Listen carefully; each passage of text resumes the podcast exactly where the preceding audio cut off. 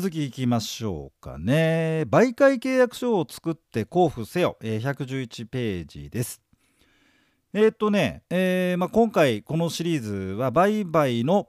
交換もあるけどね、売買の媒介契約をしたときに、こんな騒ぎがありますよ。売買の媒介契約っていうと種類なんですかね。一般です、専属専任です、専属専任です、指定流通機構なんてシステムがありますよ、登録してくださいよなんてね、そんな話をやりまして、で111ページは今度はですね、媒介契約書を作って交付せよって話なんですよ。でこれはね、一般媒介でも専任媒介でも専属専任でも媒介契約書自体は作って、相手に渡してくれと。っていうのはね、かつてって書いてあるでしょ。不動産業界では媒介をするにあたり書面、どういう条件で媒介をするか、だから後に出てきますけどもね、そのほら報酬、売買なんかだと仲介報酬、売買報酬ってのも出てくることもあるし、その売買価格ですよね、いくらで売るとかっていうのもちょっと大事じゃないですか。安く売っときましたよなんてケースもあってさ、そうでね、トラブルが続発したんですよね。で媒介契約根弱物語にてと、なお媒介契約書を宅建業法第34条の2の書面と表現することもありますと。交付する媒介契約書なんですが、宅建士でなく宅建業者の記名、今のところ押印、ちょっとこの押印がどうか今後どうか分かりませんが、一応確保したいけど記名押印、が必要ですよ。媒介契約根弱物語って113ページなんですけど、こんな話ですよ。媒介契約根弱物語、一番下ですね。この媒介契約なんだ、おじさんが例示何の例示なんだろう。この媒介なんだが、昔は書面、どういう条件で媒介するかを取り交わさなかったのでトラブルが続発した。宅建業者の取り分、これ次やりますけど、媒介手数料とかね、報酬なんですけど、代金かける 3% プラス6万円なので、極端な話、売り主が1億円で売ってほしいという物件を面倒なので8000万。でさ、1億円のものを1億円で売るって大変じゃないですか。だから1億円なんだけど8000万ですよって言ったらさ、飛びつくかもしれないよね。で8000万でまとめたとするんでしょ。と1億円かけ 3% プラ6で306。8000万円だったとしても8000万かけ 3% プラ6の24246と、若干さ、取り分は少なくなるけど、その1億円でさ、その媒介契約の期間が3ヶ月で3ヶ月、いや90日間、一生懸命やるよりもパパッと安くしてパーンってまとめちゃって、1週間2週間でパパンと終わりましたと。経営者としたらどっちが嬉しいですかね。でしょ。早く転がした方がいいということでしらばっくれて8000万で、いや8000万って言いましたよお客さん、やだなあやつけちゃって、あやって何出た、本性が出た、あやつけてんじゃねえよとかね、あやって何ですかみたいなね、後で調べておいてください。もっとすげえのは、買い主のふりをして取引がまとまった途端実は媒介でっつって媒介報酬とぼったくる。あともう一個ね、1億円、ちょっとごめん、これいいや、ちょっといいや、ちょっと、ごめん。ごめんなさい。話を戻します。宅建の受験講座でした。111ページ。おじさん見てください。宅建業者が宅地建物の売買交換の媒介契約を締結したときは、前も言ったけど、賃貸の仲介、賃貸仲介代理はこのシリーズ適用除外でないから、あくまでも売買系の媒介の話だよっていうんで、ちょっと念のためね。伝えなく媒介契約書、宅建業法第34条の2の規定に基づく書面を作成して記名、押印して依頼者に交付。これ宅建業者ね、やってください。宅建士の記名押印じゃありません。宅建士の記名押印、押印なんですが、これはあれだよな、もっと後で出てきます。重要事項の説明、それから契約書面、重要事項説明書、契約書面、35条書面、37条書面でのことになりますんでね、今のところはちょっと関係ありませんと。ということで111ページでございました。業者さんがですね、売り主からの売り物件も媒介取ってて、それとは別に買い主さんからも、売り物件紹介してくださいというね、売り物件探してくださいという媒介依頼を取ってる。これは美味しいですよね。実はこれ両手取りって言ってですね、両方から、売り主から買い主から、要は1人2役やってますんで。でこれがさ、売り主業者側、買い主の業者側で業者が2つ入っちゃうと、媒介の依頼者からしかね、当然こう報酬は受領できませんので、そういうのを片手と呼んでたりするわけなんです。今回俺料亭を、やりましたけどね。一応111ページでございます。さあその次と、112ページの一番上、念のためですけどこの媒介契約の規定が適用されますのは売買交換の媒介、代理の場合も準用の場合だけです。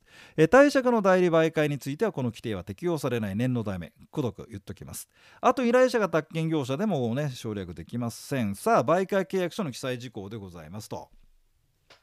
何を書くんですかと、まず所在などですよね。まあこれはいいでしょう。それからここですね、売買すべき価格、評価額、これがポイントじゃないですかね。ここはっきりさしとかないと安く売られちゃったりしてさ、それから媒介契約の種類で専任か専属専任か一般か、あと丸4番でね、既存建物の場合、中古のことを言ってます。依頼者に対する建物状況調査を実施する者の斡旋に関する事項、建物状況調査を実施する者を斡旋するかどうかなんですよね。でこれがあるとさ、まあ、中古と新築って言ったら、まあ、いわゆる新品と中古よね。で中古既存の場合だとさ、その傷み具合ってのが気になるわけで、価格が安いんだけどこれ買うとどこまで壊れてんだろうとかってなるじゃない。でそこのところの心配をなくそうというのがこの建物状況調査なんだよね。でこれを実施するったって、それはだからそこらのおっさんがさ、懐中電灯持って大丈夫っすよじゃこれはしょうがないから、やっぱりまあプロたるね人に、まあ要はそのちゃんとした人にね、それをどうするかって話なんですよね。関する事項。それから有効期間解除、媒介規約3ヶ月です、解除はこんな時にとかね。あと指定流通機構への登録に関する事項、まあ一般媒介でもさ、その指定流通機構に物件登録はできるんですね。専任とか専属専任になっちゃう。まあ専任系ですと、その専任媒介7日、専属専任5日かもつったんかってあったでしょ。で一般媒介の場合は登録もできる、やれるんですよ。だけど別にそんな義務はないんだけど、ただだから登録するかどうかって話だよね。6で7番が報酬でしょ、これ後でやります。8番が専属専任専任一般で明示型で違反があった場合、で一般の非明示だったらまあまあ何でもいいんだけど、一般の明示でだから浮気しちゃったんだけど言わなかったみたいな時はペナルティだよね。で一般専任になっちゃうと、他の業者にね、浮気したとかさ、なしは、専属専任だったらね、自己発見 SNS やっちゃったとかですね。それから国土交通大臣が定めて、ちょっとここ波線振っといて、標準媒介契約約款が読めないかな、読めないし書けないよね標準媒介契約約款、これね、媒介契約書の記載事項はこうしなさいっていう風に法律で言ってるんだけど、実際に、それしかないとさ、どういう風な契約書にすればいいんだろうってことになるんで、この媒介契約書の記載事項を織り込んだひな型フォーム、を作ったんですね、国がね。なんで国土交通大臣が定めたと言ってますんで、このだから標準媒介契約約款というフォームにのっとって、だからほら入れるべきところが空欄になってますんで、そこでいろいろ物件だなんだかはね入れて、それでまあプリントアウトすればそれで出来上がりますんで、だから約款に基づいたら媒介契約書の方が安心じゃねえかなって気もしなくはないよね。おじさんです。2の価格評価額についてなんで、さっきやったよね。媒介業者が、この価格評価額について意見を述べるときはその根拠を明らかにしてくれと。根拠、なんで1億円を8000円なんですか、いや売りやすいからってダメですよね。ちょっとそうじゃなくて、いやいやこれしか違う。だそこのところでなんかこうもっともらしいことを言うわけで、だからさ、業界の方聞いてたらごめんね、まあ言っちゃうけどさ、この物件売りたいんですけどっていろんな仲介業者の話持ってってさ、じゃあうちだったらこの価格でやりますよ、査定こうですよって高値で持ってくるところがあんじゃん。だから本当は8000万なんだけど8500だ1億だなんつって、あるからさ、まあ、そこから先はやっぱ言うのやめた、そうだからもし売りたいんだったら大手でも何でもいいよ言ってみな、でそれでさ、そうするとさ、そのなんつうかな、売りたい方はじゃあ一番高く売ってくれる、でそれ違うよね、誘い玉だよね、インコース高めのボール玉かもしんねえぞ、フルスイングしていいのかいみたいなね、一球待てみたいな、まあわかん、まあこれ以上言えないけど、そうです。そのね、ただこの評価額だと、この評価このただね、そのこの評価ですって業者が言って、でも決めるのは売り主なんだよね。だから1億だったら1億でって書くよね。でこの評価額自体はその売り主が決めたもので、それに対しての文句というか意見っていう建前になってんだけどっていうところなんだよな。まあ言えませんがね。はい。その業界の人に聞いてみれば、もし聞きたいんだったら本当はどうなのとかね、高くする場合でも低くする場合でも根拠を明示ですよね。とにかく根拠がないからね、明示ですね。口頭でも良いそうです。標準売買契約約に基づいているからね、はい、まあそれいいでしょう。113ページ一番上、標準売買契約約下に基づいている売買契約はまあまあいいやね。あと丸4、既存建物がどうしたこうしたですね。売買契約書に建物状況調査を実施するものを斡旋するかどうかなんだよね。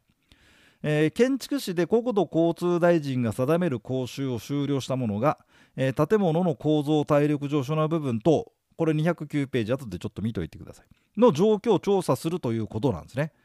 これがあると中古住宅を買うときもちょっとは安心ですねっていうふうに言ってんの、国交省が。でだからリリーにそういうふうに言わせてます。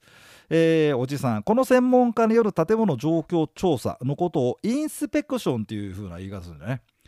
もうカタカナが出てくるとね、55歳以上はもう分かんないですね。インスペハなんてなっちゃうね。インスペクションが試験に出るかどうか分かりませんから、まあいいですけど、和敬詞はまあ覚えときなよ。今後こういう言葉が業界で飛び交うだろうからな。インスペクションと言ったりするよ。建物の基礎、外壁等に生じているひび割れ、雨漏り等の劣化事象、不具合事象の状況を目視、計測等により調査します。あ、それでね、インスペクション、